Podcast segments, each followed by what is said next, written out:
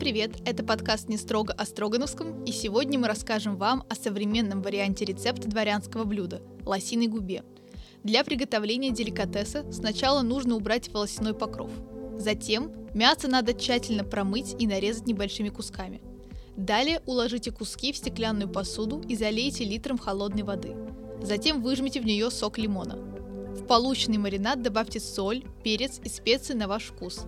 Помойте головку репчатого лука, Нарежьте тонкими полукольцами и добавьте в маринад. Хорошо перемешайте. Положите губу лося в маринад и поставьте кастрюлю на средний огонь.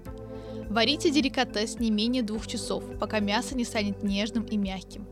Подготовьте сковородку с жиром и обжаренной головкой репчатого лука.